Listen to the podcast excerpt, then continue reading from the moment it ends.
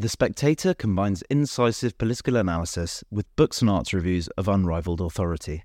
Subscribe today for just £12 and receive a 12 week subscription in print and online, and get a £20 Amazon gift voucher absolutely free. Go to spectator.co.uk/slash summer.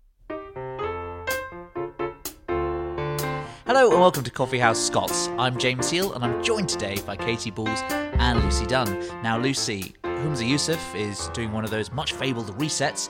Tell us how it's going up in Scotland. So, Humza had his big chance to promote his own personal brand of politics this week, and I think it's safe to say it's fallen quite flat. Um, there's a lot of frustration about how Humza is trying to appeal to everyone and as a result hasn't really left anyone feeling pretty uh, happy at all. We've got frustration from higher paid workers that Humza is still uh, pushing this of progressive tax plans and then there's frustration from poverty campaigners and charities. He's not gone too far when it comes to his anti-poverty message. Um, and then everything else kind of seems to be rehashing Nicola Sturgeon's own policies um, and sort of trying to cover up the fact that there's been a lot of delays, um, particularly with stuff like the sort of universal free school meals um, and on transport as well. Now, Katy, of course, this comes at a time when the SNP are facing quite an interesting electoral challenge from Labour, and of course, we can see the extent of that in the upcoming by election. Yes, there's lots of polls at the moment suggesting that uh, in an election, Scottish Labour would win as many seats as the SNP. Um, some suggesting potentially even more, which is huge if you think about recent general elections and how well the SNP have done. It would really feel as though it is, a, you know, a shaking up of the political landscape. And we talked about in this podcast previously, but what Keir Starmer needs to win a majority massively helped if you do have that big Scottish Labour recovery. And the first test of that we'll get is in the Rutherglen and Hamilton by election, which is at the beginning of October on the 5th. Um, that's going to be the first test of, you know, what is really going on here. Now, because it's a by election, you really would expect Labour to take it from the SNP. So just because Labour take it from the SNP doesn't necessarily mean these polls are correct. If the SNP somehow managed to keep it, I think it would suggest everything is very off. Speaking to figures in Scottish Labour, I think people are trying to be a bit careful in terms of what they say publicly. They don't sound complacent, but there is a sense that it is going well for them. Um, those who, you know, saying out campaigning, so they haven't really had that reaction in that area in recent years. Um, they can't really think to a time when it has been as receptive as it currently is And there's even some talk that it could actually be a bloodbath for the SNP um, in terms of you know the vote margin. Now, again, I don't think you're going to see any uh, Labour politicians publicly saying that, but I think it does give you a sign that they're quite buoyant and bullish ahead of this vote. Um, and if they did have a big win over the SNP, and I don't think it has to be but if it was comfortable. And it added to, it would I think just add to this sense of confidence where it feels like uh, you know with political luck sometimes right now there seems to be as though you know luck is on Labour's side, both in terms of things that happened to Keir Starmer um, down here in Westminster, and I think this would just um, add to the sense that things are turning in their favour. Mm. Helped, of course, by the fact they're in opposition to both, which would uh, be of asset. Um, so I would say on that one, it's quite it was quite interesting polling recently, um, which was you know levels of dissatisfaction with the governing party, um, and they did this in uh, you know Westminster and also in Scotland. And the dissatisfaction with the UK government incredibly high.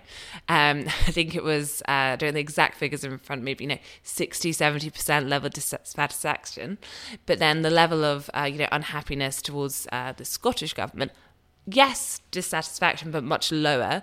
Um, you know, it was nowhere near the level in the UK, which means that while I think that it's definitely you know the by-elections looking good for Labour. I think there can often be a little bit of a tendency, perhaps, to write the SNP off a bit more quickly with these different narratives, and it's not as though the Scottish national movement has existed without leaders. Lots of people said after Alex Salmond it would die, it actually grew stronger under Nicola Sturgeon. And therefore, I think it could be a bit more stubborn still than I think some of the commentary suggests. Lucy, what do you think the mood is within the SNP about all this? As Katy says, I think that you know, it looks likely they're going to lose that by-election and potentially be neck and neck with Labour in terms of seats. How are MSPs and MPs reacting to all that?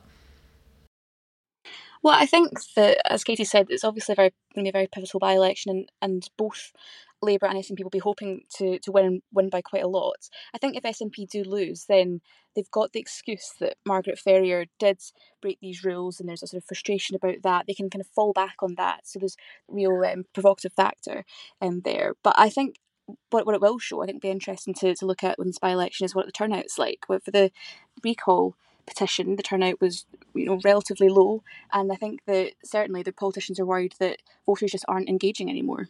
And obviously, RAAC's been a big issue in Westminster this week. But Lucy, how has it happened in Scotland? It seems that the SNP government there have adopted a much more sort of tempered, moderate tone to all this than perhaps some of the the emphasis on crisis we've seen down in Westminster.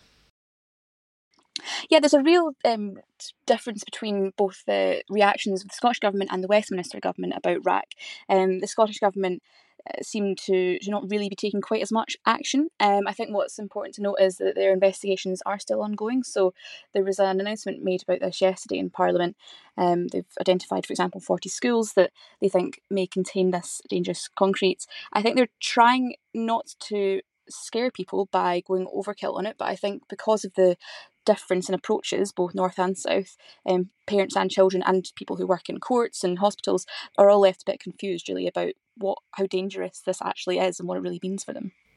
Now, Katy and Lucy, you were both on Thursday night rubbing shoulders with the uh, and the not so good of the Scottish political elite at the annual Scottish Political Awards. Um, Katy, tell us about that evening. Holyrood Magazine's um, annual awards, uh, of course, here we have the Spectator's Parliamentarian, um, where you know we crown often often awards that you might not actually be so proud to accept. Um, some that you would hang on your wall. And this is the scottish equivalent. And it was um, an interesting evening. Anas Sarwar was there douglas ross humza yousaf the first minister did not make it um, which might have been for the best given that um, many of the jokes from matt forde who was compere for the evening um, were really aimed at the snp and the greens of course who they're in coalition with. And um, the, it was noted that i think in recent recent years they've got quite used to just pointing down to Westminster when it comes to um, parody or, you know, uh, thick of it moments and things going wrong. Whereas in the past 12 months, you could argue um, that, you know, what's been happening in Holyrood and Scottish politics has really been competing uh, with uh, Westminster in terms of fireworks. So if you think about Nicola Sturgeon's resignation, a shock to many, and then obviously her arrest and what happened in that leadership contest, and that's before we even get to the Greens recycling scheme. Thank you, Katy. Thank you, Lucy. And thank you for listening to Coffeehouse Scots.